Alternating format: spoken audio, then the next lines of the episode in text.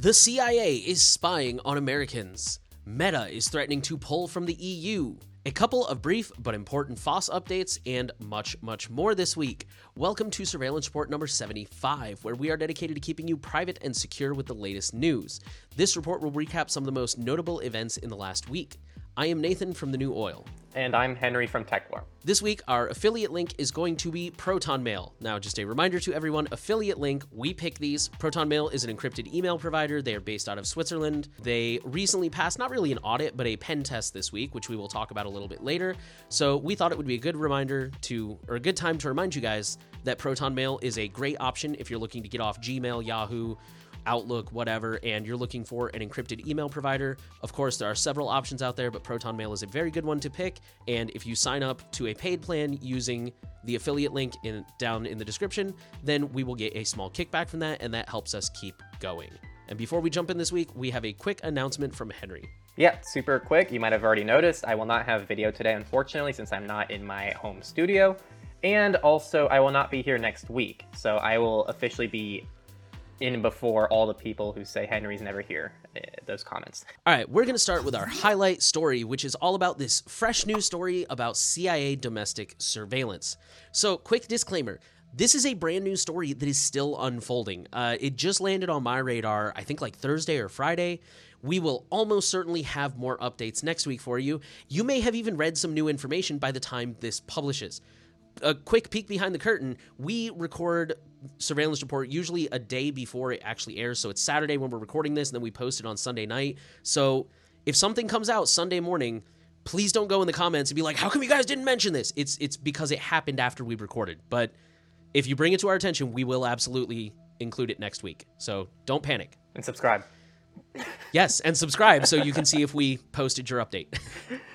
Okay, so here's what we know so far. This story primarily comes from two U.S. senators named Ron Wyden and Martin Heinrich, and they are from Oregon and New Mexico. Both of them are members of the Senate Intelligence Committee. This seems to stem from a report in March of last year called Deep Dive 2, which was a watchdog report on the intelligence community operations under Executive Order 12333, which are, quote, rules for intelligence activities that Congress has left unregulated by statute, unquote. So basically, the intelligence community does actually have a, a whole section of orders where it says, we're just going to let you off the leash, but you have to come and tell us what you plan on doing so that we're kind of in the know and we can provide a little bit of oversight. Fun fact this is the executive order that also forbids the targeting of specific American citizens. So the report is classified, but Wyden and Heinrich, having read the report, have basically made an open letter. It's kind of open, parts of it are redacted, that basically say, hey, based on this report, we think the CIA is operating outside of the law and we don't think that they have actually like been reporting and keeping congress updated like they're supposed to. And we think this report needs to be declassified because it contains information that's relevant to the american people. Specifically it regards a quote secret undisclosed data repository that includes information collected about americans unquote so, yeah, I mean, that's basically it. Is they're claiming the CIA is spying on American citizens, which uh, the CIA is not supposed to do. If you guys didn't know this, the CIA and the NSA are both supposed to be foreign focused agencies. They don't have any missions in the US. You will never meet a CIA operative undercover here in the US because that is not their job. The FBI is the one that works inside the US. So the fact that they are spying on American citizens is extremely disconcerting because it means that they're going basically rogue. They're not paying attention to their mission and they're focusing on the wrong thing, in addition to all of the other concerns that come with this. The CIA claims that they have been uh, keeping Congress updated. They did disclose the program, and they say that this whole incident is focused on the repository in question and the tools used to analyze it. Like I said, as we learn more, we will keep you guys updated. A few fun things that I, I read while parsing through the mul- multiple articles here. According to the CIA, when analysts look up data on an American citizen, a pop up box pops up to remind them that the search must have a foreign intelligence purpose, but the officials are not required to record what that purpose was. I mean, not to be crass, but it's like, you know, you go to a porn site when you're in high school and it pops up and says, Are you 18? And you're like, Sure. Maybe I'm the only one that did that. But yeah, I mean, it's it's useless. That's yeah, my it point. Was, it was definitely just you. There is also, according to the EFF, no clear guidelines regarding the data retention or the oversight of this program because, the, in fact, I'll go ahead and read the quote. In the course of any lawful collection, the CIA may incidentally acquire information about Americans who are in contact with foreign nationals. When the CIA acquires information about Americans, it safeguards that information in accordance with procedure approved by the Attorney General, which restricts the CIA's ability to collect, retain, use, and disseminate the information. So, in other words, they're saying it's inevitable that we're going to accidentally pick up information on the wrong people from time to time, which, for the record, I accept that. But again, the, the EFF is saying there's no oversight on what do you do when that happens. Do you delete it? Do you keep it for 30 days, six months? Uh, you know, who's responsible for it? Just one last note Edward Snowden kind of called that response before it came out. He tweeted, You are about to witness an enormous political debate in which the spy agencies and their apologists on TV tell you that this is normal and okay, and the CIA doesn't know how many Americans are in the database or even know how they got there anyways, but it is not okay. Unquote. And then, yeah, we saw that already with the CIA saying, like, you know, it happens, we accidentally collect data. But yeah, again, we'll update you as we learn more. And right now, it's just a, a big question of what do they have? What's the oversight? The answer is probably no oversight. But yeah, that's all we know so far. We'll keep you guys updated. All right, now we're going to migrate over to the data breaches of the week, and we're going to start with a breach of state database that may expose personal information. The Washington State Department of Licensing said that personal information of potentially millions of licensed professionals may have been exposed after it detected suspicious activity on its online licensing system. The particularly affected platform affects 23 categories of businesses and professional licensed by the department, including bail bond agents, funeral directors, home inspectors, and notaries. They don't know yet if any data was actually exfiltrated, and it may include outdated records too but we're just sharing to illustrate how poorly some agencies take security and how you kind of need to be proactive in the information you share with them from the get go. All right, our next story comes from Puma. Yes, that Puma, who was hit by a data breach after the Kronos ransomware attack, which we're also going to mention later on in the report. This is a trickle down from the Kronos ransomware attack that we talked about back in, I think it was right before Christmas time, is when this happened. This affected employees and their dependents, not customers. So Puma was using this uh, cloud storage called Kronos Private Cloud, which Kronos describes as, quote, a secure storage protected from attacks using firewalls, multi factor authentication, and encrypted transmissions, unquote. Kronos Private Cloud is used pretty frequently from enterprises to healthcare organizations and more. So, unfortunately, this is kind of like a what was that one Accellion last year that just like for 6 months we were seeing more and more companies step forward and be like, "Yeah, we we're compromised too because of that." So, we're probably going to continue to see that here in the next couple of weeks and months as more agencies step forward and say, hey, we got impacted too. So uh, it affected almost half of all employees. There were 6,632 individuals that had their data accessed. It's unclear if that's everyone who was affected or if it's less than that. The data included social security numbers, and the affected individuals have been offered two years of Experian credit monitoring and insurance. Up next, a Croatian phone carrier data breach has impacted 200,000 clients. A1 Harvest Har, Har, Harvataska. I'm apo- apologize. Apologies in advance. Glad you took that story now, aren't you? yeah, yeah, definitely. Uh, so they exposed 10% of their customers' data. The details um, aren't super thorough, but the affected data does include full names, pins, physical addresses, and telephone numbers. As usual, they emphasize that bank details were not accessed. They, they, this is a quote A1 Croatia adheres to the highest security standards and data protection. And we say, clearly not. They are a partner of Vodafone, who we will discuss later.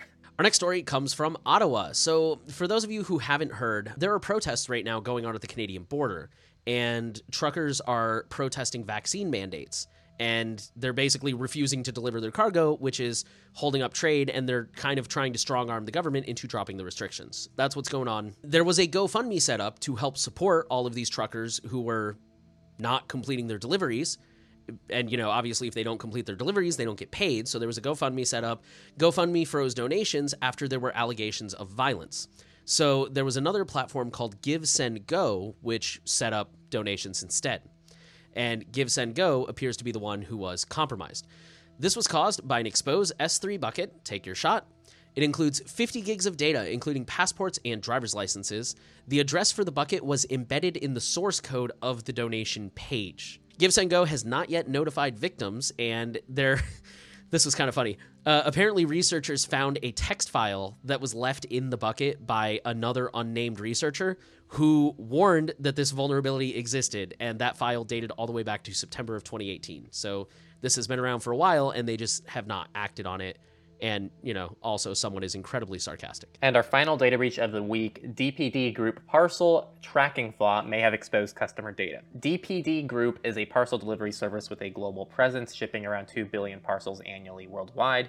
And researchers have found that they can use the parcel code api to get the recipient's map position on openstreetmap. This was fixed within a month of being reported but who knows how long it was available. So it's kind of a different style of data breach but it was still a fun one to throw in that is all of our data breaches this week. We're going to move on to companies, and we're going to start with. Uh, I'm not going to lie, I had fun with this story. I, I laughed about it quite a bit. So, Meta has threatened to pull Facebook and Instagram from Europe if it can't target ads. That's the headline. And it's uh, slightly misleading, but not really. So, basically, in the EU, they've recently decided that transferring the personal data of an EU citizen to the US violates GDPR because the US intelligence communities, like the NSA and the CIA, are so aggressive with their surveillance. So they can't do that anymore. Meta has tried to claim that if this becomes standard interpretation of the GDPR and this keeps happening and they don't reach some kind of new data transfer agreement, they will be forced to essentially shut down. They will have to limit a lot of their services in the EU because they will be unable to transfer data back to the US for processing. Therefore, the easiest way to comply is just to pull out altogether. I personally don't understand this. Uh, I don't understand why they don't just put a positive spin on it.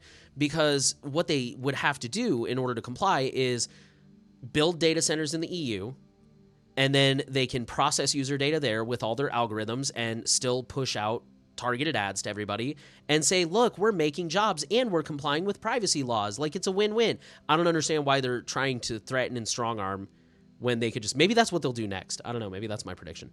But anyways, here's the reason I love this story. Uh, German and French ministers have responded to this threat by saying, "We're fine without Facebook. Go for it." In my opinion, this is one of the most epic bluff calls of all time. Both of them basically said, uh, "We both dropped Facebook and Instagram like four years ago for unrelated reasons, and we've been loving every minute of it. Life is great without Facebook, so you can go ahead and screw off, and we'll be just fine without you." So we'll see how Facebook responds to that. It's another good reminder if you haven't um, deleted your Facebook account and you're capable of doing so, um, go ahead and do that. It really is fantastic. I have, I have yet, and I, I, I say this every time, but I have yet to hear of someone who deleted their Facebook account and regrets the decision. The next story, the headline Privacy Preserving Attribution for Advertising. Pretty, pretty vague. This comes from Mozilla, the people who produce Firefox, but we're sharing it here because it really concerns Meta and their relationship. So this flew under our radar last week, but we're making up for it by throwing it in this week. So Mozilla has been working with a team from Meta, uh, aka Facebook, quote, for the last few months to create a quote, privacy preserving advertising technology that allows advertisers to get valuable visitor insight without harming their privacy. They call their result, quote, interoperable private attribution, or IPA. They claim that has two key features that preserve privacy. The first one is multi-party computation, which somehow, quote, avoids allowing any single entity to learn about user behavior, as well as data aggregation. They've already proposed IPA to the Private Advertising Technology Group, which is a part of the W3C, and they're also calling for feedback. So if you're educated on the issue, you can always feel free to submit whatever your thoughts are on it. I don't know. This is definitely um, I, I, very justifiably a divisive story a little bit. I, I, think some people are either going to think that um, Mozilla is a, it's a massive red flag for Mozilla to even do anything with Meta, and some other people are going to think that um, there has to be some kind of compromise, and this might be a decent compromise uh, that we can establish today. Um, we're kind of skeptical, nonetheless, of partnering with Meta for anything that aims to be private. Um, so I don't know. I just don't know. I, I just wanted to be noted because I think I mentioned before that like I'm a Firefox user, you know, with the whole like Brave versus Firefox debate. But I I'm kind of one of those people who falls in the camp of like this is a little bit of a red flag to me, and um, you know, I I guess we just we talk all the time about like not being a fanboy beholden to one service.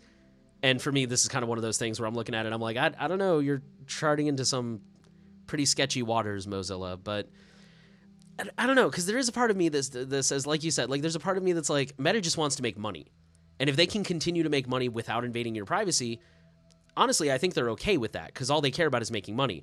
The problem is they make money by invading your privacy.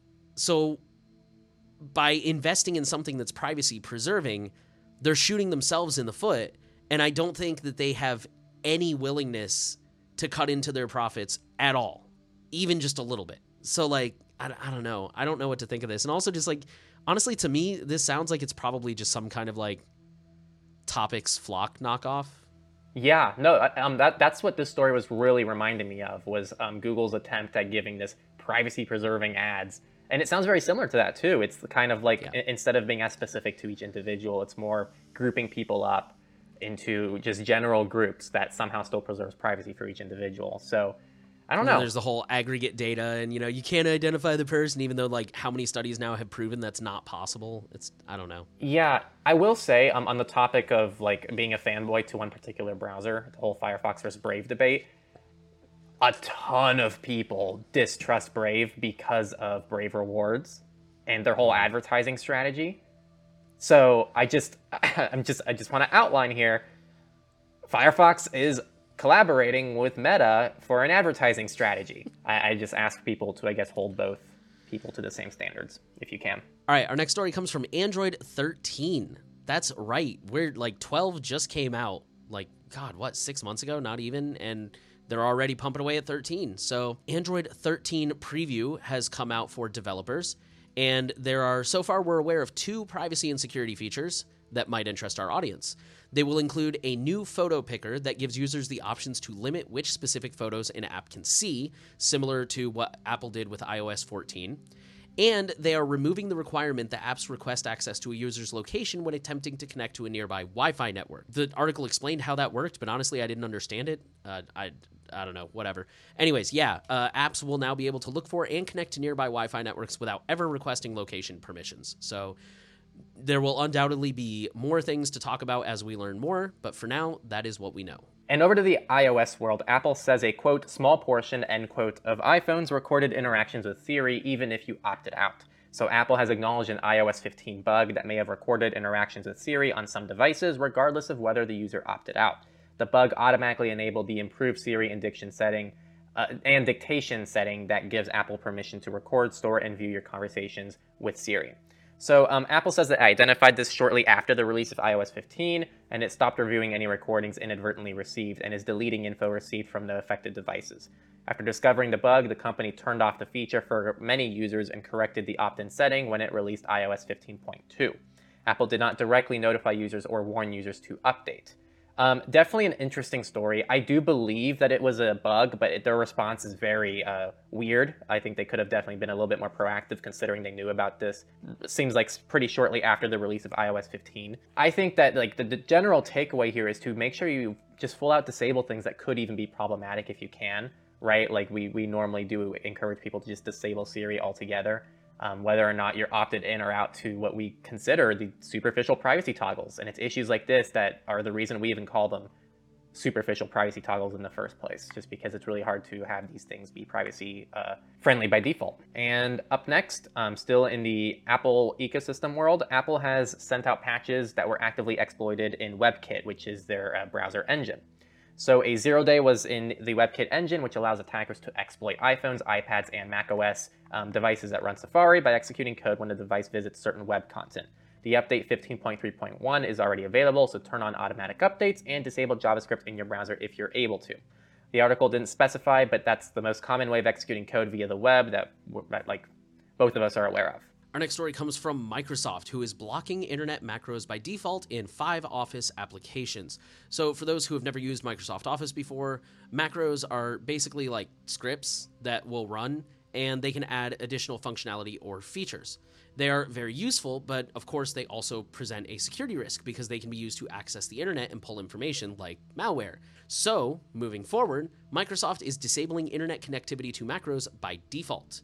This is good. Users can still enable connectivity if the macro needs it, but since it's off by default, it'll be a lot harder for users to accidentally download malware. And just a real quick Microsoft story Microsoft's February 2022 Patch Tuesday fixes 48 flaws and one zero day. So, just our monthly reminder if you're a Windows user, go ahead and update. And if no matter what kind of user you are, turn on automatic updates. Seriously, they're so important. Our next story a data broker has millions of workers' pay stubs. See if they have yours. So this article discusses the work number. That's that's a company. It's an Equifax company, red flag, that many other companies knowingly contribute payroll data to help streamline employment verification, thereby giving Equifax direct access to your salary information. I kind of want to stop right there and just um, really comment on that that that small but very important detail that you have companies like Facebook who own Instagram, right? People say I deleted Facebook, but they still use Instagram, they still use WhatsApp. These are all Facebook companies, and it's still very legal and very possible for the parent company to essentially still own that data. This happens very frequently, and this is another example of that. So it's very important for all of you to really remember and keep in mind that there's parent companies to the services you use a lot of times, and it's you have to really trust that company as well here, not just the company and the service. This is troubling as Equifax is a credit reporting agency, meaning they can use this information to further determine your credit score. And in an age of widening income and wealth disparity, this has troubling implications for the ability to control people financially. Equifax is even willing to sell the data to future employers, which can make leaving one job for a new one a difficult prospect when the new employer knows you're asking for significantly more than you made before. You can request your company to opt you out, but at this time, there's no legal obligation for them to do so. Yeah, not a great situation for any people who are using the work number for payroll. Our next story comes from Portugal, where the provider Vodafone has had their mobile network knocked offline. And thank you to the reader who emailed me about this and has been keeping me updated.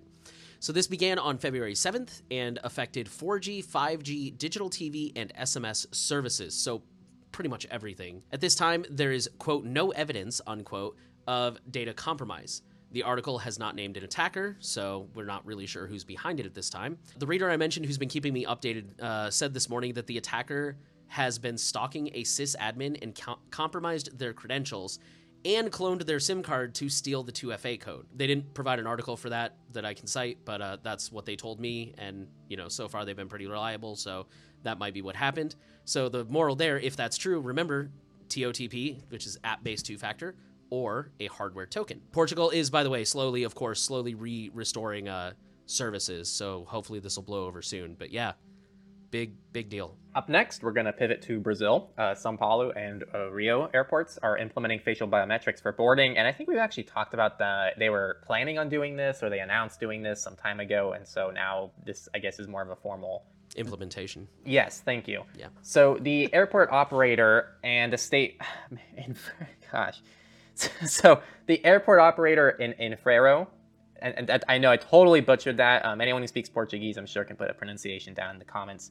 Um, and a state-owned tech company, uh, Serpro, will be rolling out a quote fully digital boarding passes based on facial recognition in São Paulo and Rio de Janeiro, Brazil. This follows trials that took place starting in 2020 and involved over 6,000 passengers um, in two other airports. It expanded in late 2021 to involve over 200 cabin crew members. Quote, by using the passenger's personal data, social security number, and a photo taken on the spot, the Serpro application enables air, airline staff to perform biometric validation at check-in by comparing the data and photo with the government's databases. After that, users can proceed to boarding gates and access the aircraft without having to present ID and a boarding pass, end quote. The reason why we threw this in here is we generally just like to update people on anything involving facial recognition and any kind of biometric uh, surveillance because it is ultimately surveillance regardless of its use. Um, but it's just worth for you all to know and keep in mind that there are concerns with this technology and many researchers are concerned behind some of the uh, possible issues that can arise from them. So this is just an FYI to people in Brazil. And our last company story, this comes from the car maker Jaguar. Jaguar is adding Alexa capabilities for hands-free commands. Now, the reason I thought this was really interesting, first of all, we're sharing because you know we like to keep you guys updated on the spread of surveillance, like Henry just mentioned. To me, it really struck out stuck out as interesting because I have always believed that privacy is treated like a luxury. And obviously, I do not believe that it is a luxury. I believe it is a human right. But, you know, the fact is, money buys you privacy. If you have money, you can buy a better, higher end phone that is less likely to spy on you or that you can flash your own custom ROM onto. You can pay money to like buy a house which you can then get in a trust and you don't have to put your name on the lease and things like that so you know money is really kind of the cheat code for a lot of things in life, but privacy is no exception. But now it seems like now it's just happening everywhere. I don't know. It's just to me, it's interesting that like this is creeping so much that it's almost becoming a point where like it's not even a luxury anymore. It just is. You know, death and taxes, as they say. There is some good news to this story. This seems to be an opt-in subscription-based service. So. Alexa will be put on your device, but you still have to choose to pay for it to use it. I suspect the article didn't specify, but I suspect that even if you don't opt in or subscribe, Alexa will still be I- installed. So even if you don't use it, I suspect, I predict that in the future we're going to see a scandal where it turns out Alexa was harvesting location data and maybe even listening in on conversations, even for people who weren't subscribed. So that is my prediction. Stay tuned for that. With that, we will move into research. And we're going to start with a troubling story. Health sites let ads track visitors without telling them. So, this is a study that comes from Duke University and Light Collective, which is described as a quote, patient privacy focused group, unquote. I'm going to quote the article here. 10 patient advocates who are active in the hereditary cancer community and cancer support groups on Facebook downloaded and analyzed their data from the platform's off Facebook activity feature in September and October. In case you didn't know, if you're a Facebook user, you can do that. There is a button to request your data. Along with the retail and media sites that typically show up in these reports, the researchers found that several genetic testing and digital medicine companies had shared customer information with the social media giant for ad targeting. Continuing to quote the article, further analysis of these websites revealed which ad tech modules the companies had embedded on their sites. The researchers then checked the company's privacy policies to see whether they permitted and disclosed this type of cross tracking and the flow of data to Facebook that can result. In three of the five cases, the company's policies did not have clear language about third party tools that might be used to retarget or re identify users across the web for marketing. So, in other words, three of these five companies did not tell people we might, you know, share your your uh, genetic data and stuff with other companies. So the researchers focused um, on five consumer health related companies called Color Genomics, Myriad Genetics, Health Union, Invitae, and Ciitizen. Invitae acquired Ciitizen back in September, and the researchers said that those two companies, Invitae and Ciitizen, were the only two companies that had the most clear and comprehensive policies, but there is still room for improvement. And actually, once uh, you know they published the results and reached out to the companies, Invitae and Ciitizen said that they are suspending their use of Facebook ads and removing all Facebook trackers from their websites. So good for them. That's a start. All the other companies that they contacted made various cop out excuses, like I don't even remember any of them. I just remember reading all of them, and it's like, oh, this is PR speak. That means we're not going to do anything. And you know, Meta itself claims that their filter they filter out and forbid health data sharing, which you know, not to continue with the obviously not trend, but how did it end up in the user's profile if you filter it out and forbid it? So you're clearly lying directly to our faces, which surprises no one. So yeah, um, that is unfortunate. Use use ad blockers, use uBlock Origin, um, you know, Brave Firefox. Like, there's there's things you can do that will severely reduce this amount of tracking. And now I'm to move on to the second research article. Brute forcing passwords. ProxyLogon exploits were some of the 2021's most popular attack methods. So, based on the ESET's quarter three threat report covering September to December 21st, this article cite, uh, cites some of 2021's most popular attack methods of 2021. Among the ones that listeners can easily defend against, there's brute forcing passwords, remote desktop protocol vulnerabilities, Android banking malware, which rose almost 500% in 2021, and also Log4j. So, those are all things that are semi preventable. And the defenses here is to make sure you use strong, unique passwords. We recommend a password manager for a majority of people. Uh, good options are uh, Bitwarden if you want something that's cloud synced, and KeePass if you want something that's local. Both are open source. And we recommend staying up to date and utilizing automatic updates, and also keeping just as few apps and services as possible on your devices. Um, typically, less is more, and minimalism will take you a very long ways in the privacy world. Our last research story this is a bit of good news for people who, like me, are worried about the coming of quantum computing. So the headline says breaking 256 bit elliptic curve encryption with a quantum computer. Don't let the headline fool you. This is good news. The short answer is no. Quantum computing is not going to break all of our encryption. This this comes from Bruce Schneier, and there's like a, a whole explanation with numbers and things that go way over my head. But basically, yeah, like we are not even remotely close to the point. Like even IBM's like super advanced, best in the world research quantum computer is still not even close to breaking our current best practices for encryption. Again, if you're like me and you occasionally think about quantum computing and you're just like, man, everything I have is just going to be cracked open in 20 minutes once that becomes scalable, it's not. But, you know, things change. So keep using good, secure encryption standards. Don't use MD5, don't use DES. always, uh, as always, keep listening to Surveillance Report, and we'll let you know if any of that changes because the security landscape is changing. And, you know, if Signal becomes uh, compromised or AES becomes deprecated and replaced with a better encryption, we will be certain to let bleh, be certain to let you guys know. So, yes, subscribe and keep up to date, and you will never have to worry about quantum encryption, Also, quantum computing. this speaks to like guys, math. It's math. Encryption is math. To to Yes, but I don't understand math. I'm bad at it. True, but like people, you like people can prove math, and you can trust the people who are able to verify that. So when people spout BS, like Signal is compromised, you're effectively saying that math isn't real. At the end of the day, like at least the encryption side of Signal, right? Like you can you can go ahead, but even you know what? Even the phone number is hashed. Like so, technically speaking, Signal doesn't quite know everyone's phone numbers, but people also dismiss that. Trying to like get factual with people who believe these things is very difficult. But it's the same thing with Proton Mail. People who think Proton Mail can read your emails, you're effectively saying that math just isn't math at that point. I'm gonna send you a video about the infinite hotel theorem. I made my partner so mad with that one. Sounds good. Yeah. Um. I don't know. Just just everyone everyone is listening. Just remember that encryption is math, and like math is is very like we have some of the strongest encryption that's just accessible day to day to everyone, and it's really kind of a cool time to live in, even with quantum computers around the corner. All right, um, let's move on into politics. So we already kind of got all of our political frustration out before the politics section this week. So hopefully uh, this, this will be pretty quick. Um, so we have a victory. First off, ID.me is dropping facial recognition requirements for government services. So for those who haven't been paying, been paying attention, we covered how the IRS has been requiring ID.me and it also implements facial recognition. And then the next week, it turns out that lots of government agencies are using this, not just the IRS. And now ID.me has vowed to drop all facial recognition requirements through government agencies.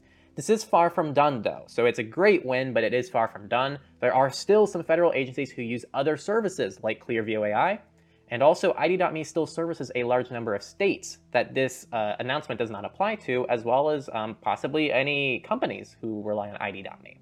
So again, still contact your reps and express how you do not agree with this, and um, still try to make an impact where you can. And on a similar note, Congress pressures more agencies to end the use of facial recognition after the ID.me um, issue. So several politicians are pushing the DHS to stop working with Clearview, citing concerns over low protest turnout and racial discrimination. This article also says that starting on March 1st, anyone with an ID.me account can delete their selfies or photos. So it, I'm, I'm shocked, is all I can say. We're actually seeing um, on the federal level a lot of people trying to phase out um, these services, at least for government agencies. Um, but this does not apply to like local law enforcement, and there's still a, many other places where this technology is utilized. But it is kind of a small win in the scheme of things. Our next story is just an unfortunate quick update on the Earn It Act. The act has made it out of the Senate Judiciary Committee and onto the Senate floor, which means that at any point now, the Senate can vote on this act. Or uh, EFF even pointed out they could do this really weird thing that I've never understood in politics where they can basically tack it onto another bill that is almost certainly going to pass. But don't panic because that's exactly what happened last time, too. So it's not too late. Again, just like with the ID.me thing, be sure to contact your representatives. Tell them you are staunchly against the Earn It Act, and if they vote for it, you will not be voting for them. And it is an election year, by the way, so that will probably have a little bit of weight this year. Next, the Department of Defense is prioritizing open source software, and here's how open source projects can benefit. So, in a memo from January 26th of this year, the CIO of the DoD suggested some ways to help harden the open source solutions that the DoD is reliant on. This memo is because the CIO recognizes how deeply embedded um, open source software is everywhere, including in the DoD, and it also contributes a large amount of it via various projects like DARPA. So, in this new memo, the CIO recommends researching and using open source solutions before proprietary ones, and, quote, only creating new non commercial software when no off the shelf solutions are adequate, end quote. It also says that um, open source meets the definition of, quote, commercial computer software, end quote, and is required to be given, quote, equal consideration with proprietary commercial offerings, end quote. This means that open source devs now have a shot at scoring a lucrative DoD contract for funding, which is very exciting and can actually maybe um, allow some of these open source projects to be better than their proprietary counterparts. I'm also excited just with the whole, um, you know, you have to go to open source first, and only if that doesn't meet your needs can you move on to something else. Like, having been on the inside, I guarantee you there's going to be some people who already have their eyes set on this commercial solution, and so they'll be like, yeah, we checked, it doesn't work because, you know, I don't like where the save button is located or something stupid. But for the most part, I've said before, I'm a big fan of like I don't understand how taxpayer money can be used to pay for proprietary things.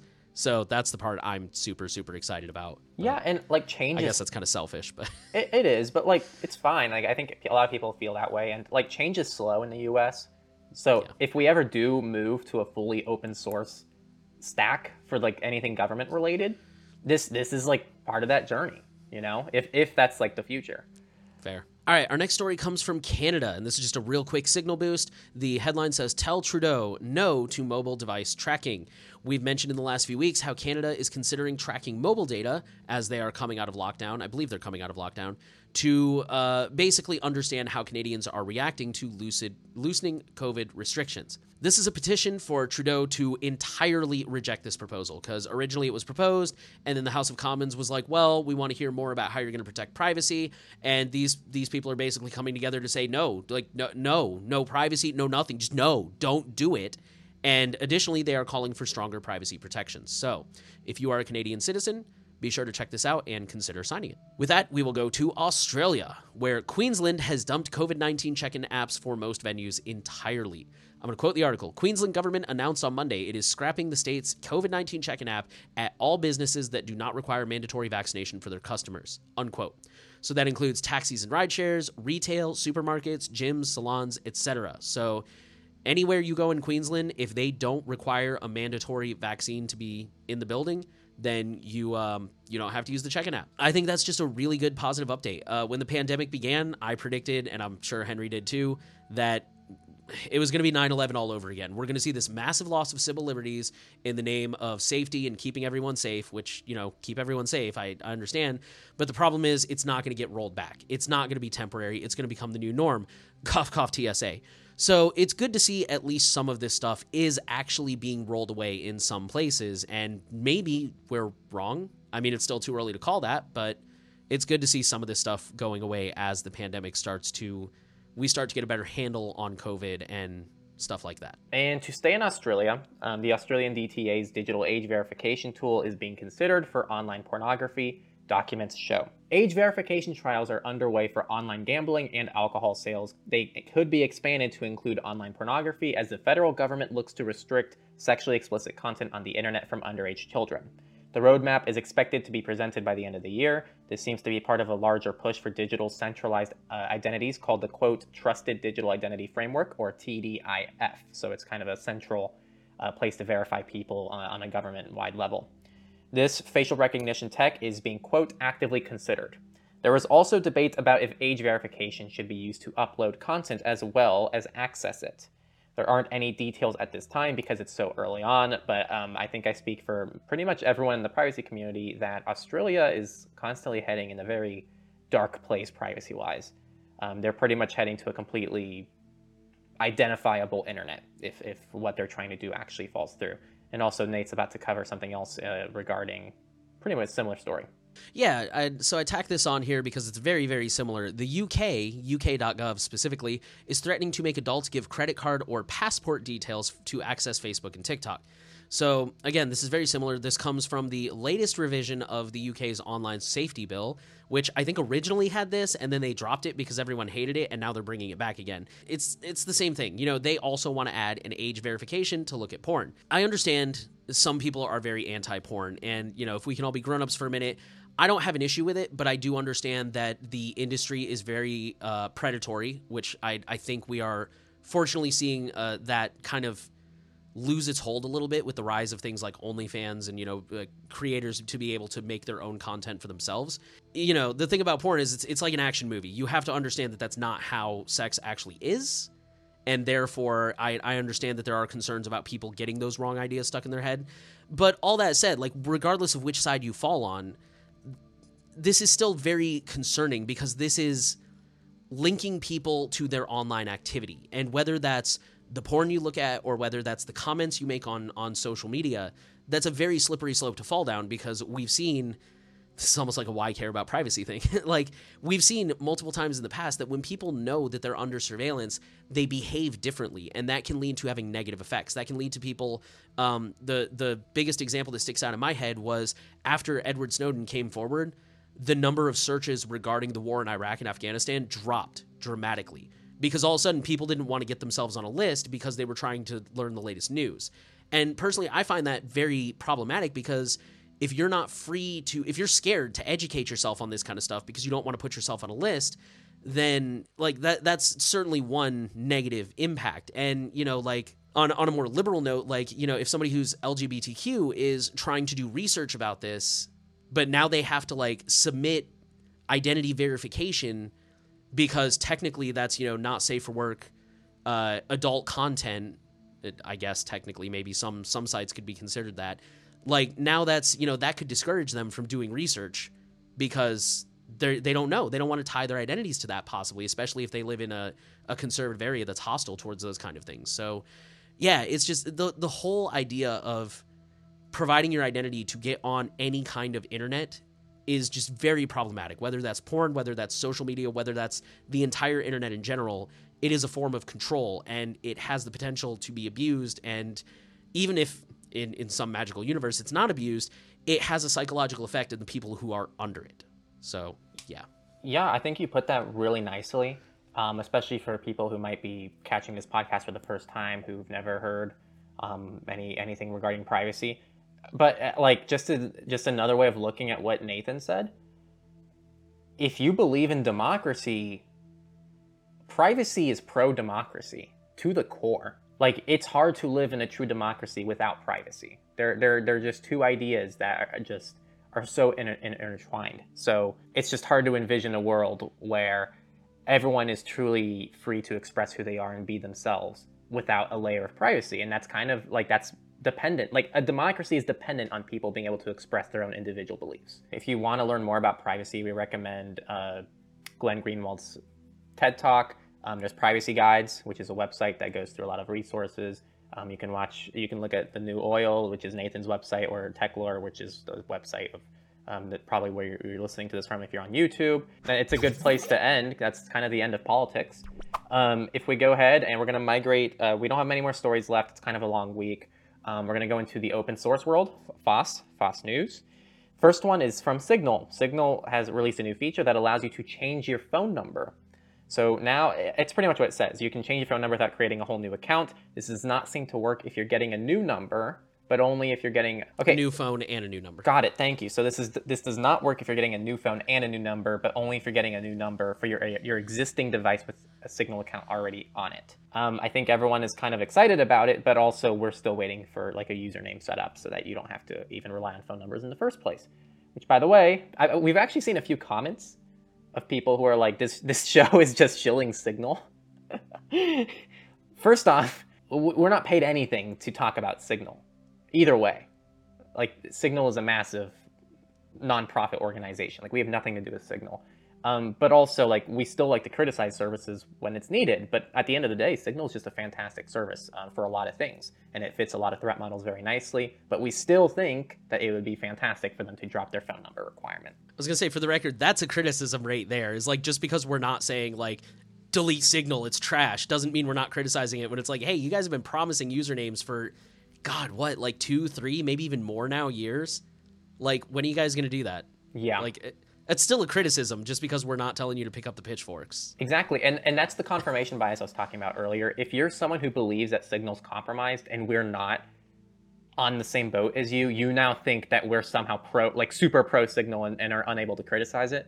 And if you're someone who's super pro Signal and we even bother to criticize it a little bit, you're going to think that we're super against Signal and because th- we know this happens because some of you we see the same comment uh, regarding the same story and people interpreted it literally the exact opposite way.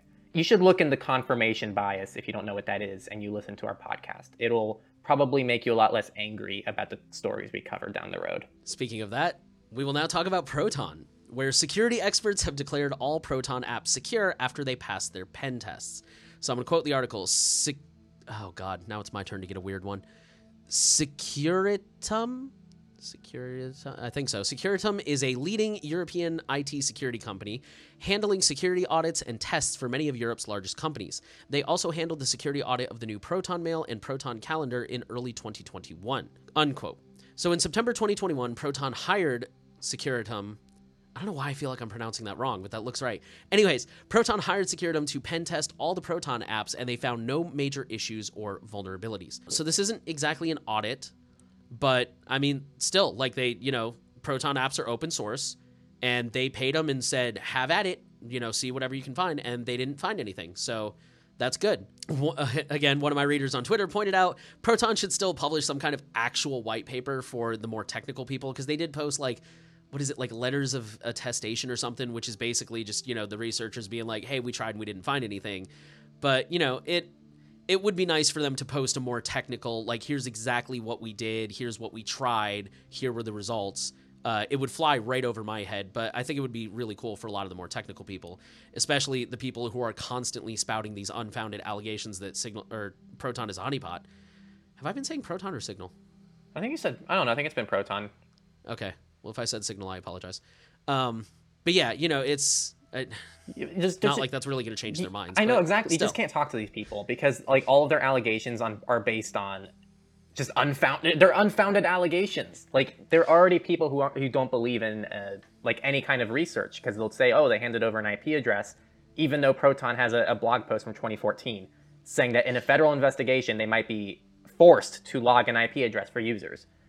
But I think at the same time it would offer more um, more reassurance for the people who are open minded, you know, because then like Definitely. I, I don't know. I, I don't want to rant too much, but yeah, basically, Yeah. like when you see somebody saying like, "Hey, here's the technical breakdown of all we did," and when someone else technical comes along and goes, "Wow, that was really thorough," and they really did a good job, like, yeah, you you walk away going like, "Oh, I guess it's pretty secure." Whereas, you know, when they just say like, "Well, we looked and we didn't find anything," it's okay. Well, what did you look like?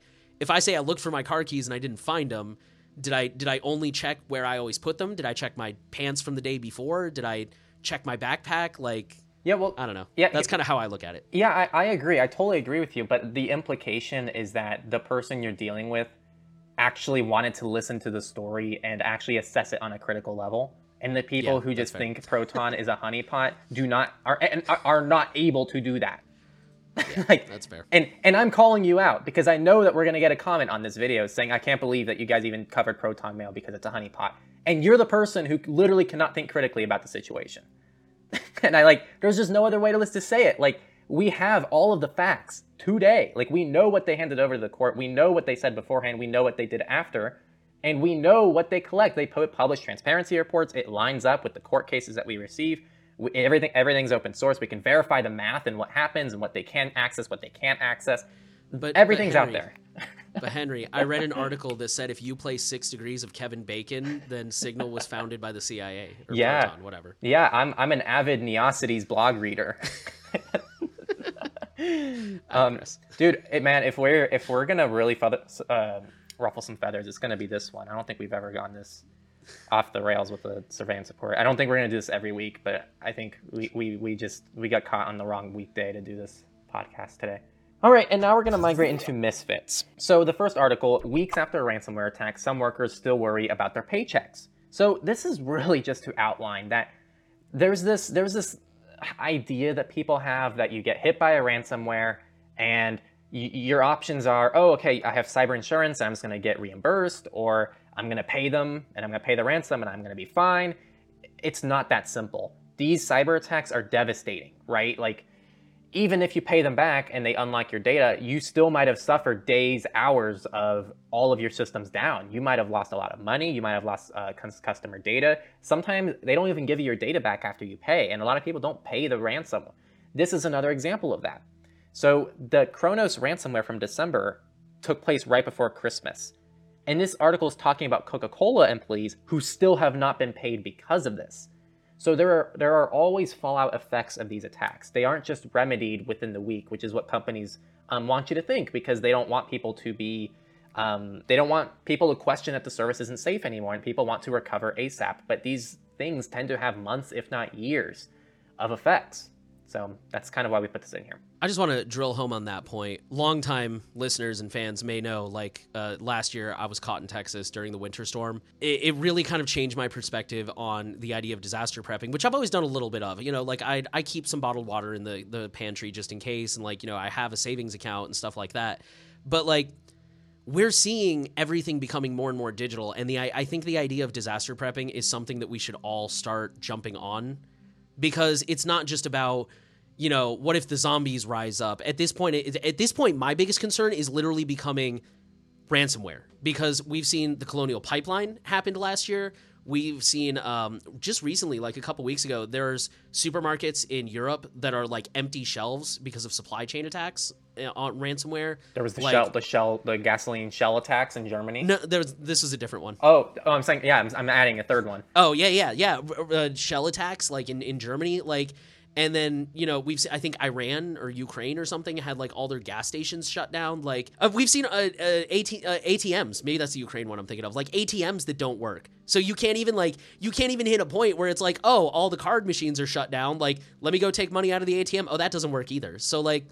I, I hate to say it, but I, I think we're kind of entering a world where I, I think it's to, you know, get darker before it gets better, to be totally honest. Not to sound pessimistic, but so I mean, we got to start thinking about like, you know, just just keep that in mind. Like I've gotten to the point where I used to fill my car up at a quarter of a tank. Now I do half a tank because you know, what if tomorrow I wake up and all the gas pumps are shut down because of ransomware and you know, I, I take cash out every paycheck because again, what if I wake up tomorrow and all the ATMs are down because of ransomware? And unfortunately, I, I think that's the world we're moving into. Yeah, I, I, and I fully agree. Actually, um, I recently, I, recently started using Cryptee. It's like my new note taking thing. I've never used a note taking thing. People notoriously know I've only used Signal Note to self for things. But I I finally, a lot. yeah, I do too still. But like, I actually have a formal note taking app, and I chose Cryptee. I really like it, and um, I have a whole prepping doc now, and I'm going to start implementing things. I'm um, there's actually a lot of overlap, I think, in the oh, there's so much. yeah, in the prepping and privacy community, not only in the digital world, but in, in the physical world as well. I think a lot of people who believe in ownership and um, and things like that really it lines up well.